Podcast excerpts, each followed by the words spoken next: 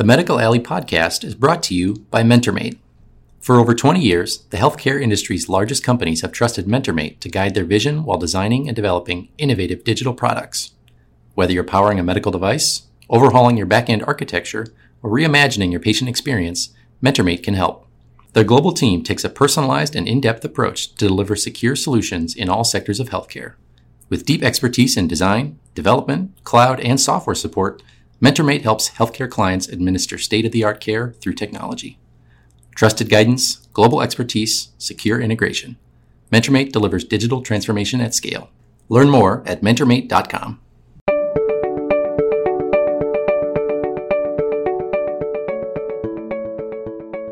Good morning, good afternoon, and good evening to everyone out there in Medical Alley. Thank you for joining us on another episode of the Medical Alley podcast. Uh, today, we have a, a, conversation that I think you'll find particularly relevant uh, for your work and for yourself. Odds are pretty good that you're listening to this podcast, maybe at home, maybe in your home office, which might be your dining room table, the couch, wherever the cat decides to sit with you, or any other number of places, but it might not be the office that we've all known and loved for many years. And that's changed a lot of the ways that we work, which opens up all kinds of questions for employees and employers. How do they best manage teams? What do they need to invest in? And how do they promote the wellness and the health of employees and employers? So today we're joined by two wonderful people from a longtime member and partner of the Medical Alley Association, uh, Shane Collins and Erika Tollefson from the Marsh McLennan Agency, or MMA, as many of you know it.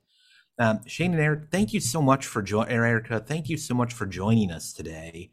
Maybe you could start with tell us a little bit about yourselves and tell us a little bit about MMA. Hi, and thank you so much for having us here today, Frank. Um, I want to say that we are fans of the podcast and we're excited to be here. Uh, my name is Erika Tollefson, and I'm a health management consultant mental health first aid instructor, and lifestyle coach at Marsh McLennan Agency.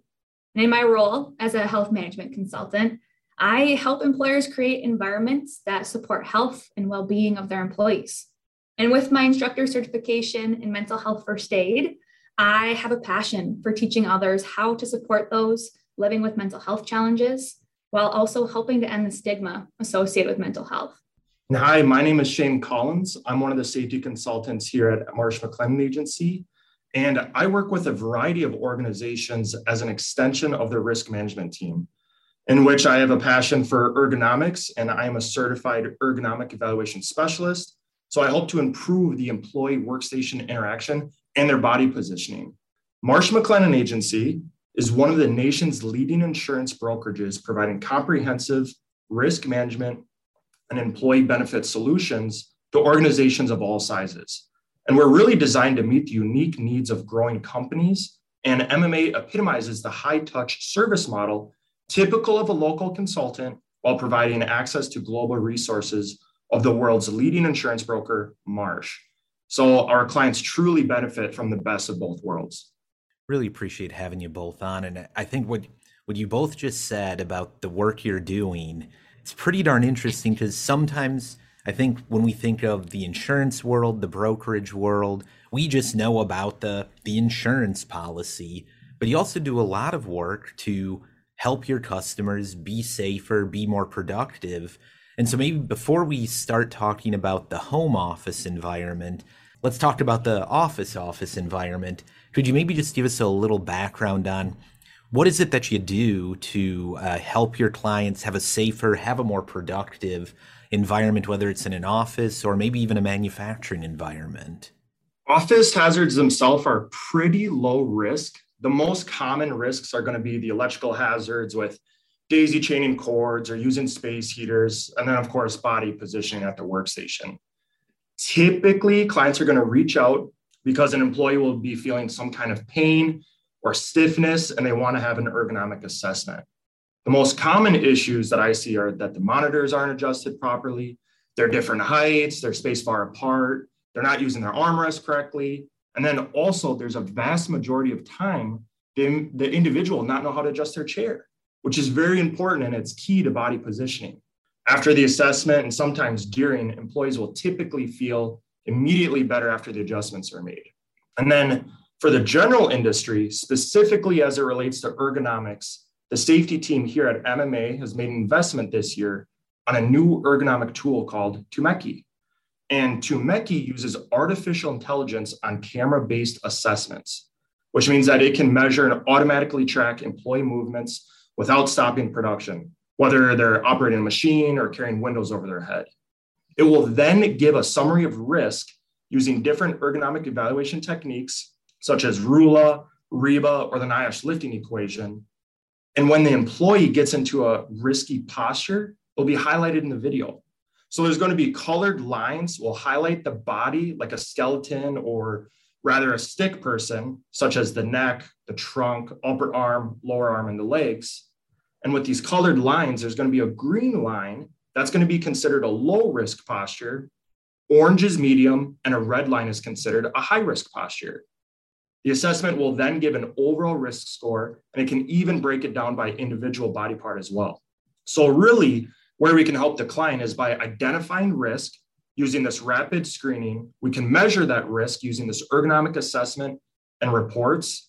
Once we analyze the data, we'll be able to provide the client with solutions and recommendations on correcting that risky job task. And we can help assist the client by implementing these solutions. And we're also able to monitor results by evaluating the improvement over time. Oh, it's very true. I just say that kind of reminds me of like pro athletes and the monitoring that they'll do to get the form right, to hit yeah, the ball exactly. better, to throw it better, but now applied in the workplace. That, that's very cool. Yeah, definitely. Yeah, and, and from that wellness perspective, you know, regardless if the environment is office or manufacturing, we always want to lead with assessing the current status of the working environment. So, our national health management team actually implemented a solution in the past few years called the Environmental Choice Architecture Assessment, in which we can evaluate employees' access to healthy food, whether that's in the workplace or maybe even the surrounding area, their break room setting, if there's a wellness space, if there's green spaces with plants, and visibility of employee tools and resources. All of these areas and even more can be evaluated to understand the current environment at work. But this also involves important conversations with leadership and employees like what employees are looking for. What do they need? We can take even a look at health plan information and utilization of mm-hmm. current offerings in addition to looking at that physical space. And we really want to help our clients make data driven decisions before they invest in their environment in the workplace. Because ultimately, we want it to positively impact employees and it doesn't hurt when it helps the bottom line as well. Right on. Yeah. I liked how you described that with the environmental choice piece. I, have read a fair bit about that over the years, and I'm always reminded of this was many, many years ago, visiting a member company, a hearing aid manufacturer, and they had a literal apple cart in the entryway. Uh, and awesome. was, yeah, it was one of their ways of making it easier mm-hmm. to choose healthy food options in the office uh, and surprise, surprise, changing the position and the accessibility of it. Fruit consumption went up, the snack type food consumption went down. So right on. I'm wondering, you know, you, you both talked a little bit about like what can be done. Maybe for those that aren't aware, like how big of an issue is this for the workplace wellness and safety, and what's kind of the, the consequence for an organization if if they're not taking the steps to try to build that safe and well environment? Yeah, safety overall is a huge component, and there are many different consequences if you're working at an unsafe company. Specifically, talking about ergonomics, musculoskeletal disorders, they continue to be the number one leader in days away from work across all industries warehousing, transportation, healthcare, all of them, it doesn't matter. The riskiest age group to be in is going to be ages 45 to 64. And the average number of days lost if somebody has a musculoskeletal injury is 14. That's two weeks without work. And the back is the most common and most costly body part that gets injured. Advantages of correcting the employee workstation that's going to lead to increased savings due to having fewer injuries, fewer employees experiencing pain, which is going to lead to increased productivity, increase employee morale, and reduce absence. Yeah, and when we look at it from the wellness perspective, there's multiple factors to think about here. As cost and an overall employee engagement in the workplace is at risk if employers are reactive versus proactive about supporting their employees. So the workplace needs to be continuously assessing how are they supporting their employees and what is their employees' perception of that support. And it's important to evaluate programming and solutions year over year for effectiveness and even user satisfaction.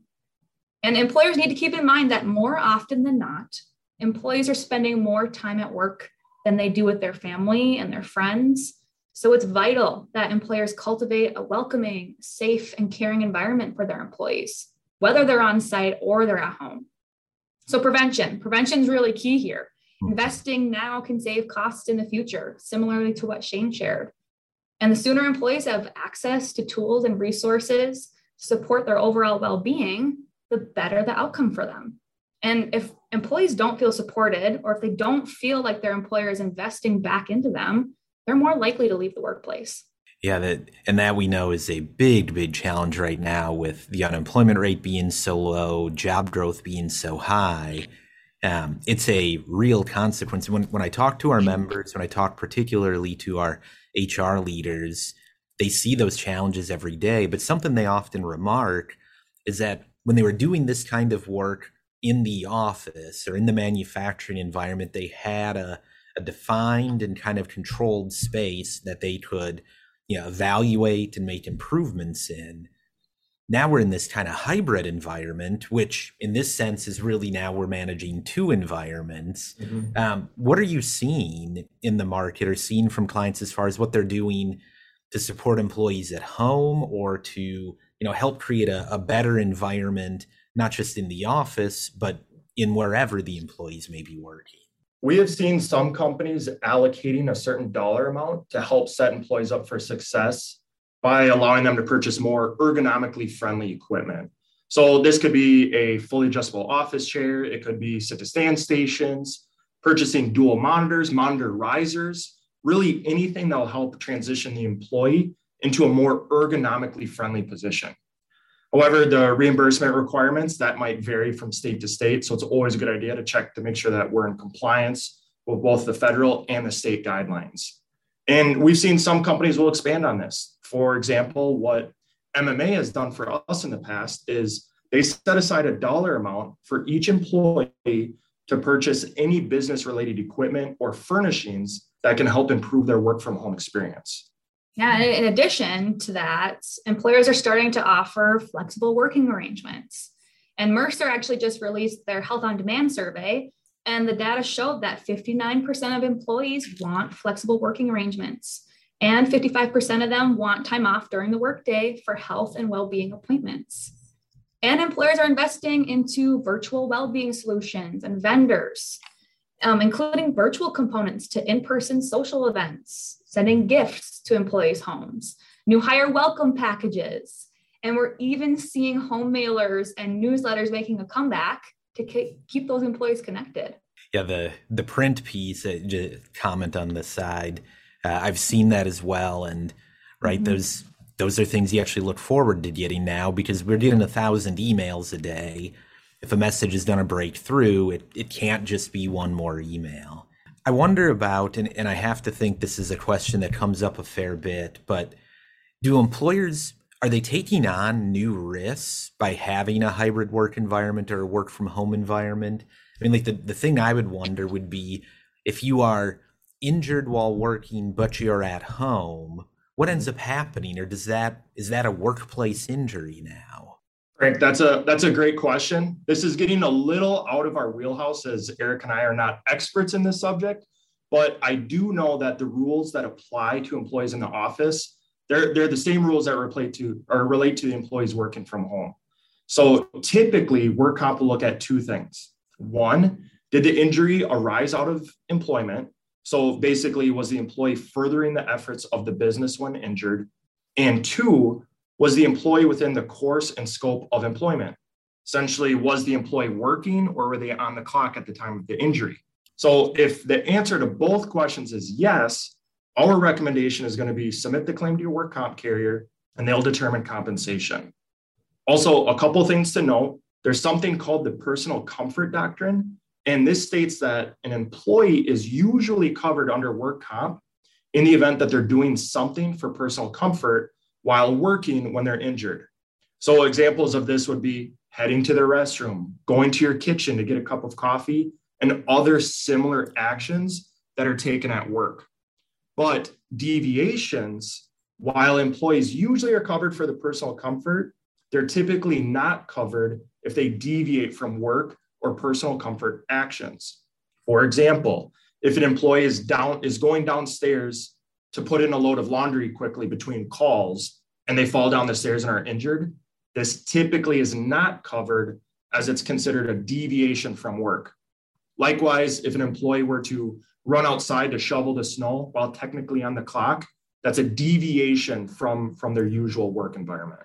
Well, that's a really important piece of information. I'd, folks out there in the audience, I suspect we'll need to do a, a whole conversation on this topic because it is such a, a, different work environment we're now entering into. I think we're all kind it of is. figuring these things out as we go. Yeah, exactly.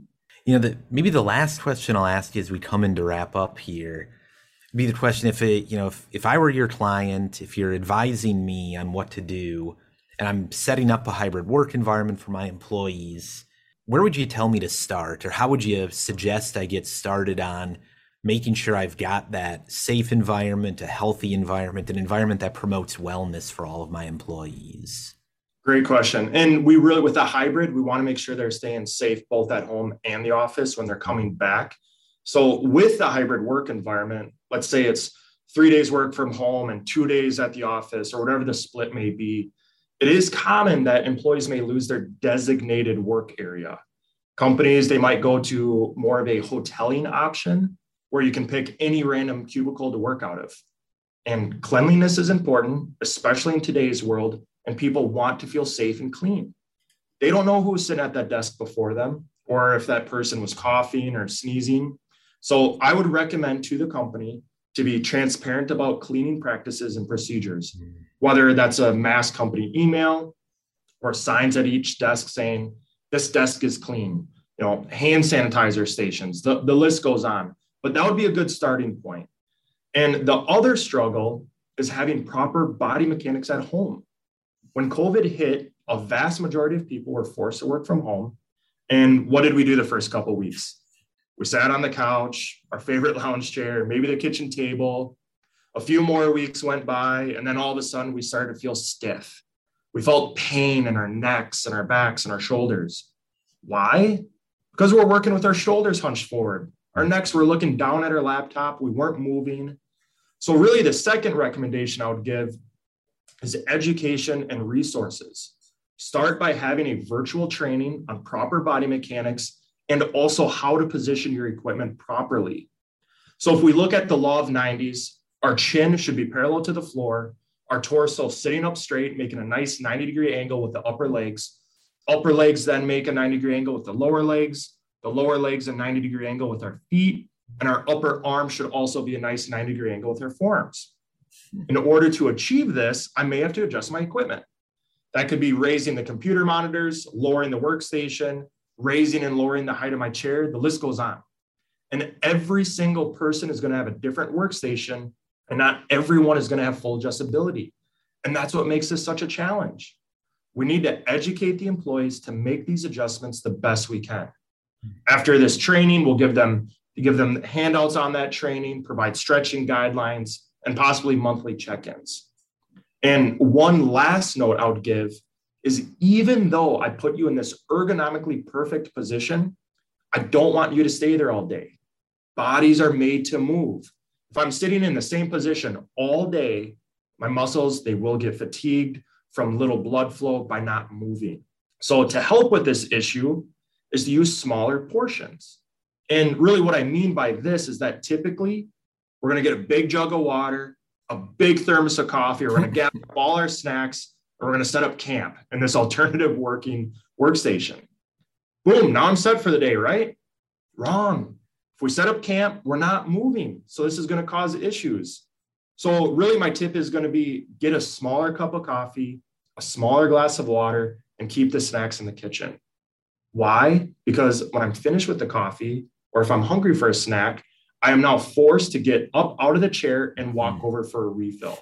So, what this is going to do, it's going to promote movement and it's going to increase blood flow to the muscles, which is going to go a long way for reducing fatigue.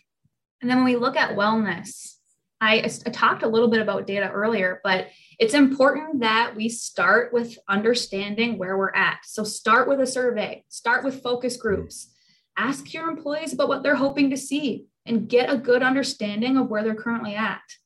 Next, we need to invest in our leaders, our managers, our supervisors. They're that direct line of communication to employees. So we want to offer training like mental health first aid, leading a session or a workshop on how to support a hybrid team, because it can be very different based on employee setting. Needs can change. Ensure that leaders, managers, supervisors understand company benefits and resources that are available to employees. So when they're having one on ones, they're having one off conversations with employees, they feel equipped to support them or just pass along the information. Also, it's really important to have conversations with your broker and your medical carrier to identify themes in your medical claims. Let them help you go in the right direction when it comes to investing back in your people. Right now, we see mental health, diabetes, and musculoskeletal as the top three areas of concern for our employer groups. So, planning and analytics for total health at MMA, what we call PATH, is our clinical engine that drives our clients' risk management strategies.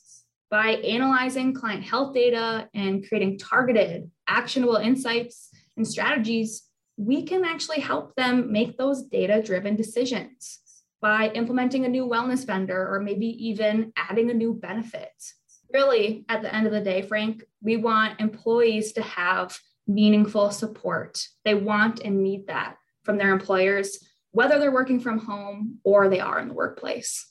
Right on. I mean, I think what you just described, I'm hearing more and more the, the need for intentionality in how we approach building our workplace, whether it's at home or at the office, supporting our teams, yeah, and Shane, what you just shared, I, what I heard was, "Don't be a camper, be a nomad." Right? Yeah, right? exactly. Yes, so you're moving around. I, I got to yeah. say thank you to both of you. This is probably the most useful of the podcasts I've done. They're all interesting. This one, like, I'm thinking I need to go get a stand for my laptop to raise the monitor up. And I might have to call you to ask you how does the ergonomic chair work? Yeah, absolutely. we buy them all, but uh, I don't think anyone knows how to adjust them. So, Erika, Shane, I want to say thank you both for a really informative discussion and for spending a little bit of time with us. Uh, to the listeners, we'll have in the show notes uh, contact information for MMA. So, if you want to learn more or figure out how you could improve your workplace, you'll know where to go to find them. And so, Erika, Shane, thank you both for taking a bit of time out of your day today to spend it with us. Of course. Thank you, Frank. We're really, really grateful for this opportunity for having us on your podcast. And this has been a pleasure. Mm-hmm. Yes. Thanks, Frank. Thank you both. And folks, that's been another episode of the Medical Alley podcast. If you're not already a subscriber, make sure you go to medicalalleypodcast.org or you can find us on Apple, Spotify, Stitcher, or wherever you get your podcast fix. Until next time, have a great day.